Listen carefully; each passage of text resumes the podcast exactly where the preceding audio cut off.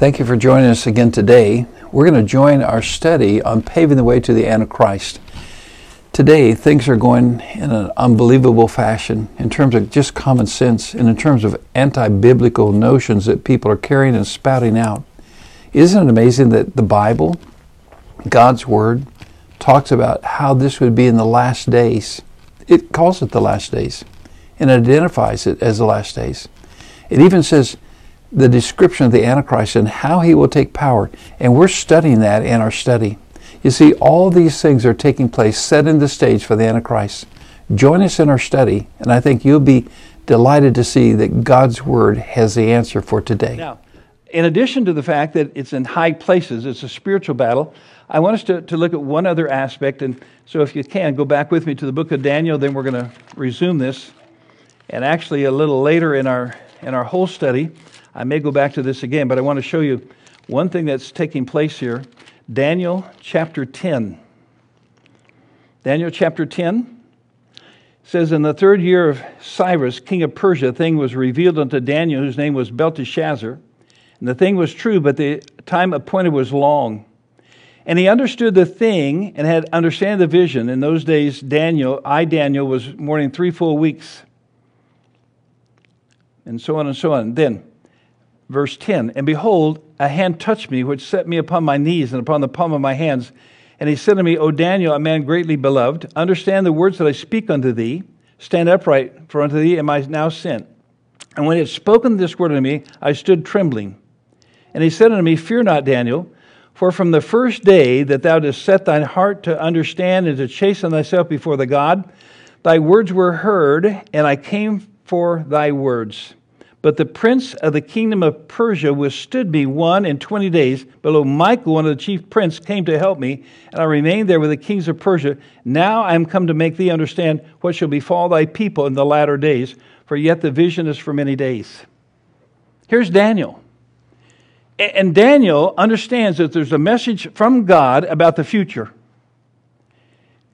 And as he began to pray about it, God sent someone to help him understand what God was going to do. And a, the prince, a, a demon associated with, with the prince of the king of Persia withstood him. There was a royal battle. You want to know something? Right now, in our Congress, I think there's a spiritual battle going on. Don't think for a minute it's flesh and blood. Because the things that are going on make no sense to flesh or blood. Uh, I'm, I'm going to give you two examples. I could give you 50. There's a, an email circulating right now where a school district just gave permission for kids to dress up for Halloween. I'm not into that. That's not my point. To dress up, encourage them to dress up for Halloween, but don't wear a mask because a mask might re- retard their learning. Do you see anything a paradox about that? And all year long, we're wearing a mask. Now, there's something pretty stupid about that, isn't there? And I'm looking at that and saying, Am I dumb or am I dumb?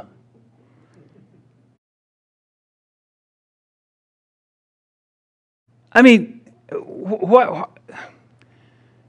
That's only half of it. Okay, so how can people that are supposed to be smart enough to lead the country, how, how can they do these things? You want to know why? I think they're influenced by the devil. Here's another one. Did you see what they're going to give to the people that are coming across the southern border? Per person? $450,000. Yeah. We're going to give you a free, edu- free college education. We're going to give you a car. We're going to give you a job. We're going to give you 450,000. Anyone here like to have $450,000 spending money? Yeah. This afternoon, I'm flying down to the southern border. I'm going to go across if I can get $450,000. I, and I say, this is ludicrous.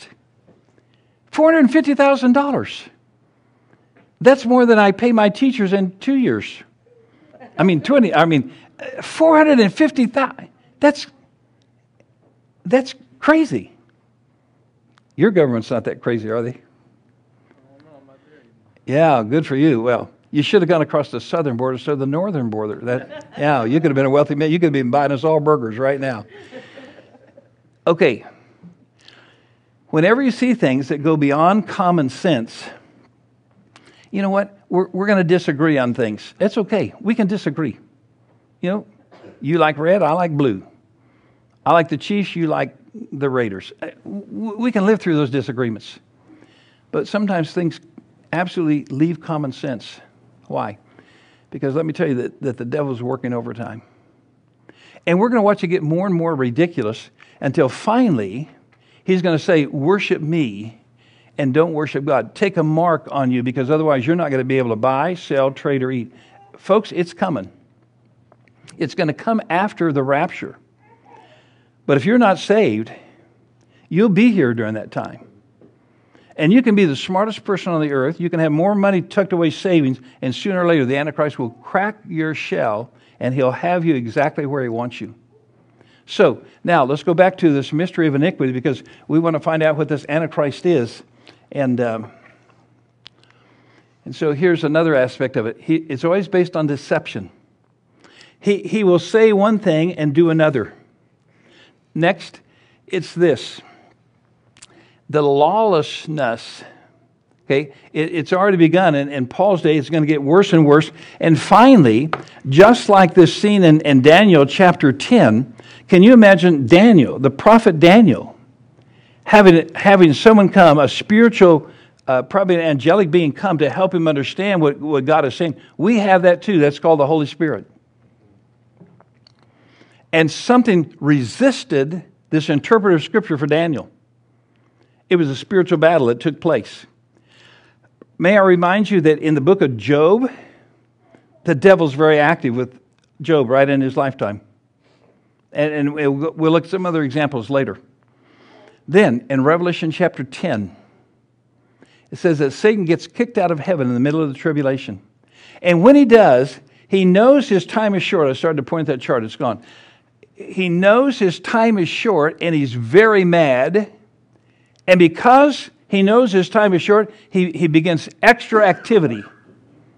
Let me tell you, the Antichrist knows it's about time for him to make his appearance.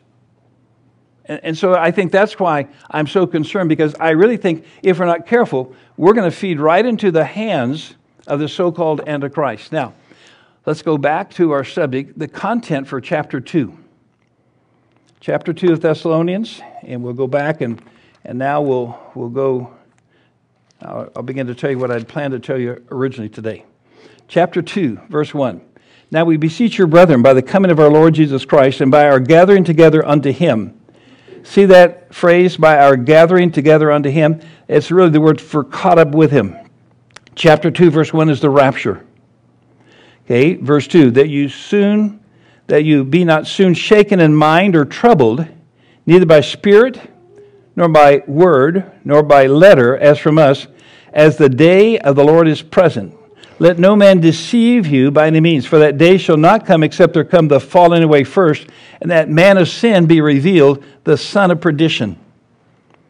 And so the text for this whole thing is that the Antichrist comes but he doesn't come until after the rapture has occurred, and there's going to be a falling away first. I think when we begin to see apostasy in the church, one of the, one of the indicators of the tribulation is the apostasy in the church. You know what the Bible says? The Bible says that, that the Antichrist is going to bring everybody into one single church.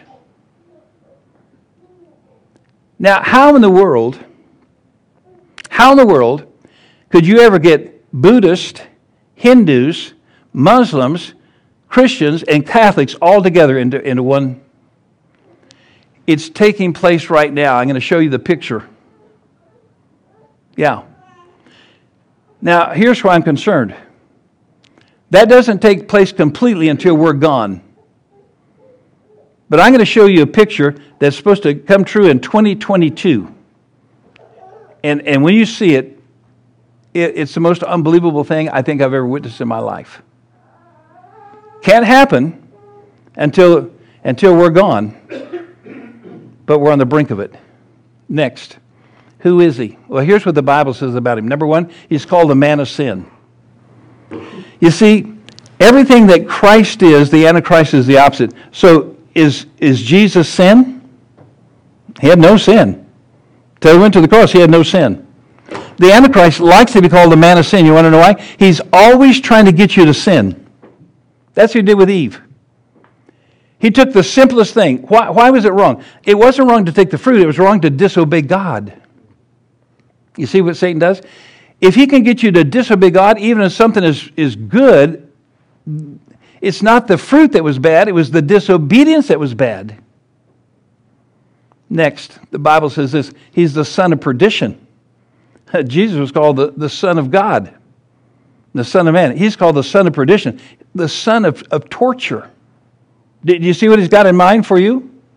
Yeah. He's called the wicked one. Now, I want to stop here just for a minute because in Zechariah chapter 5, it uses the same expression. There's a, a Greek, uh, the New Testament, let's say primarily in Greek. Let's take the Hebrew translation of that. In Zechariah chapter 5, it talks about a wicked one. We've studied this on another occasion, but there was a, a, basket that represented the commerce of all the world. Inside there was a woman that was, that was worse than a prostitute. Why did I say worse than a prostitute? Because she not only indulged in sexual sin, but she wanted to get everybody else indulging in it as well. And in that basket, the Bible, the, the heaven says the wicked one, and that same word wicked one there for this, this woman that represented commerce and religion united. Very dangerous com- combination. The church should not be involved in, in, in business. And business shouldn't be involved in religion. And you look today at the most powerful people, and you know what? You, you watch these things combining. And so Zechariah said, the wicked one. And when you come to Thessalonians, when it describes the Antichrist, it says, the wicked one. So they're, they're joint. And in Revelation chapter 17 and 18, where this woman is, she rides a beast, and, and she's the false church. You see, just as Jesus Christ has a true church, the, the Antichrist is going to have, he's not going to be no religion. He's going to promote false religion. That's why people are going to fall for it. I'll show you when you see this announcement. He's called the Antichrist on a variety of occasions. He's called the first beast. In Revelation 13, it talks about a beast that comes out of the sea, and this beast is going to have seven heads and ten horns all these are really used to describe this Antichrist. So, so when we call about the Antichrist, we could be using any one of those names to, to describe him. Next, I want to give you a quick contrast so you'll see how different the Antichrist is from Christ. Okay? For example, Christ comes from above, the Antichrist des, des, uh, ascends up from the pit of hell. Um, Christ came in his Father's name, the Antichrist will come in his own name. Christ humbled himself, the Antichrist exalts himself. Hmm. Jesus was despised. Now, now, what did Jesus do to get despised? Well, he healed people, he fed people, he always spoke the truth, and he was despised. The Antichrist, guess what? He's admired. He's, he's all the time getting people to worship him. Okay? He, he doesn't heal people except for his own good. He doesn't feed people except for his own good. Christ will be exalted. The Antichrist is going to be cast down to hell. Christ came to do his Father's will. The Antichrist comes to do his own will. Christ came to save. The devil comes to destroy. I mean, there, there's verses in the Bible that confirm all these things. Christ is called the Good Shepherd. Uh, Byron, could I have you give me a glass of water, please? And, and the Antichrist will be the evil or the, the idle shepherd. Jesus is the way, the truth, and the life. The Antichrist is the lie. Every time the, every time the Antichrist speaks, he speaks a half a truth. But the trouble is, a half a truth is really a lie, isn't it? You, you can't have a half truth. It's either all true or it's not. And so he's just the opposite. He's, he's called, Christ is called the Holy One, the Antichrist is called the Lawless One. Christ is called the man of sorrows, and the Antichrist is called the man of sin. Christ is called the Son of God, and Antichrist is called the Son of perdition. Okay? There was a mystery of godliness. It was how Christ would come virgin born. And there's a mystery of iniquity, how Christ, or how the Antichrist would be indwelt, listen to that, indwelt by Satan. Remember, Judas was indwelt by Satan? Hmm. The Antichrist will be indwelt by Satan. Now, another question that I get all the time is Do you think the Antichrist is on the earth right now? I do. Yeah, I do. I think there's some meetings that, that I've seen take place in some places that they talk about peace. Thank you.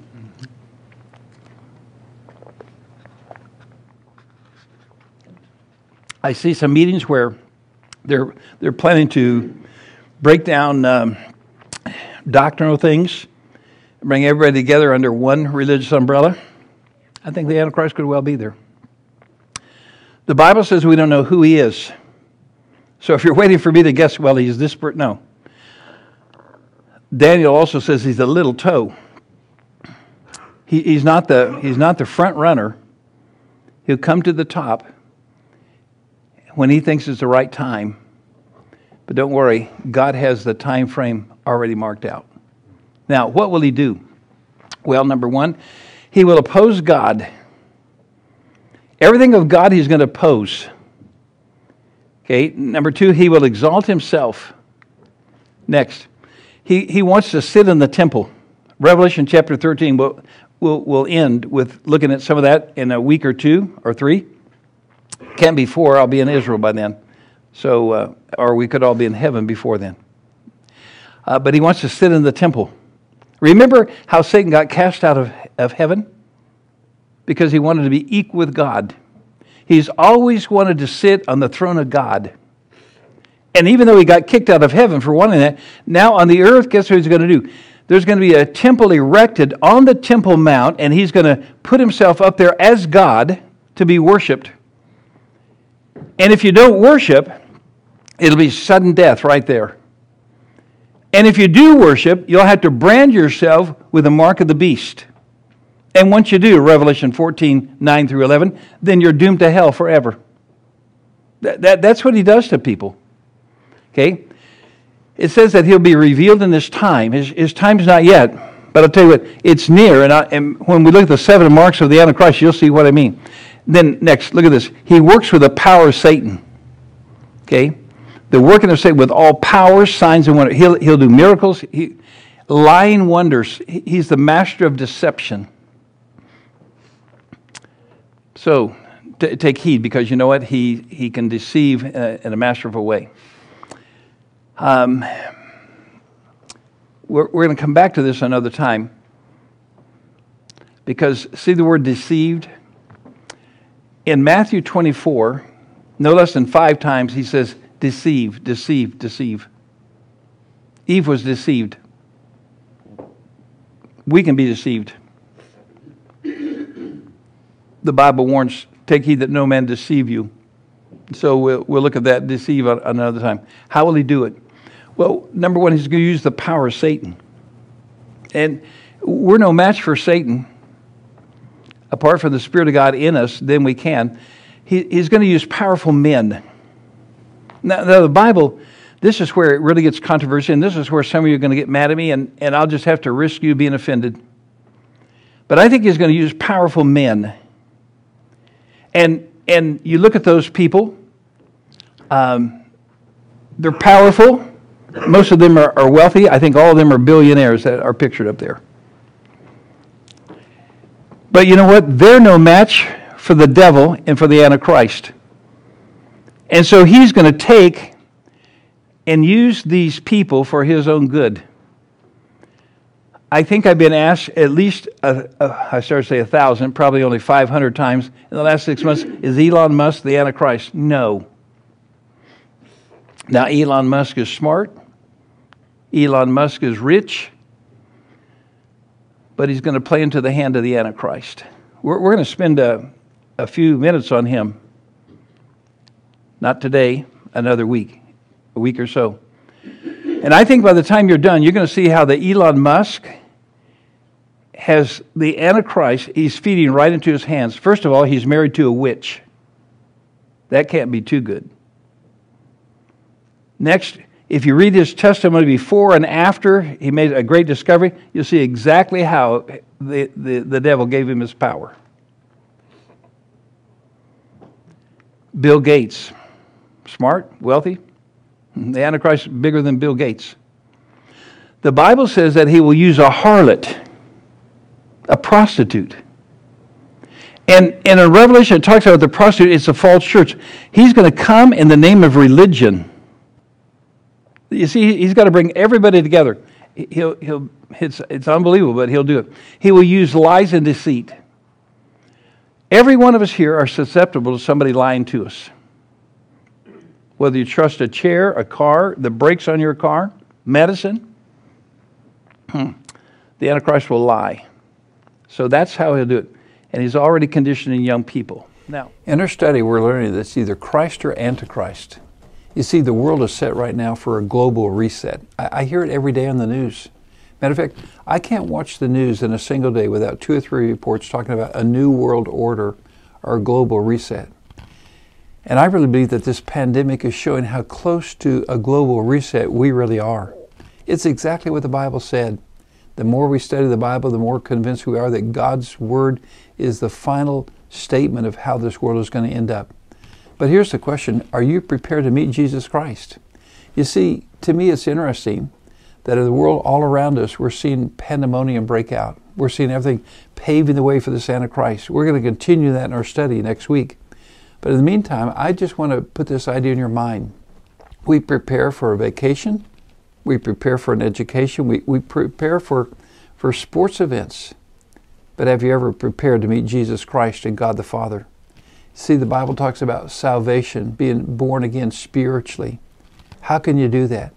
My friend, as you study this with us, you know that we're on the brink of Jesus coming. You know we're on the brink of seeing the, the way pay for the Antichrist. And so, again, I want to end in this very simple way. Have you ever acknowledged to God that you're a sinner, that you're short of His holy standard? And He wants to take you to heaven. He's not willing that any should perish. But you see, He can't take sin to heaven but my sin was forgiven on the cross. So admit you're a sinner. Acknowledge that when Jesus died on the cross, He shed His blood. He died, He rose again to forgive your sins and my sins. Then to personally accept the finished work of Jesus Christ. On the cross, He said, It's finished. What was finished? It wasn't Him, but it was His work of atonement. His righteousness is now available for me to cover my sin, to put away my sin, and for you. And I trust today that as you see how near we are to the fulfillment of what the Bible's been talking about, you'll say, Lord Jesus, I want to receive you as my personal Savior. Thanks for joining us today. I hope you'll join us next week. But I hope right now you'll settle the matter for all eternity to have Jesus Christ as your personal Savior. Father, we come to you. I thank you for the Word of God. I thank you for the hope that we have. And Father, what a comfort to know that before the Antichrist can ever come, the church, the believers are gone. Father, if there's one struggling today with doubts, if there's one struggling today with not knowing whether they're ready to meet Jesus Christ, I pray that they will come to Christ and accept Him as their personal Savior. We pray it and ask it in Jesus' name. Amen.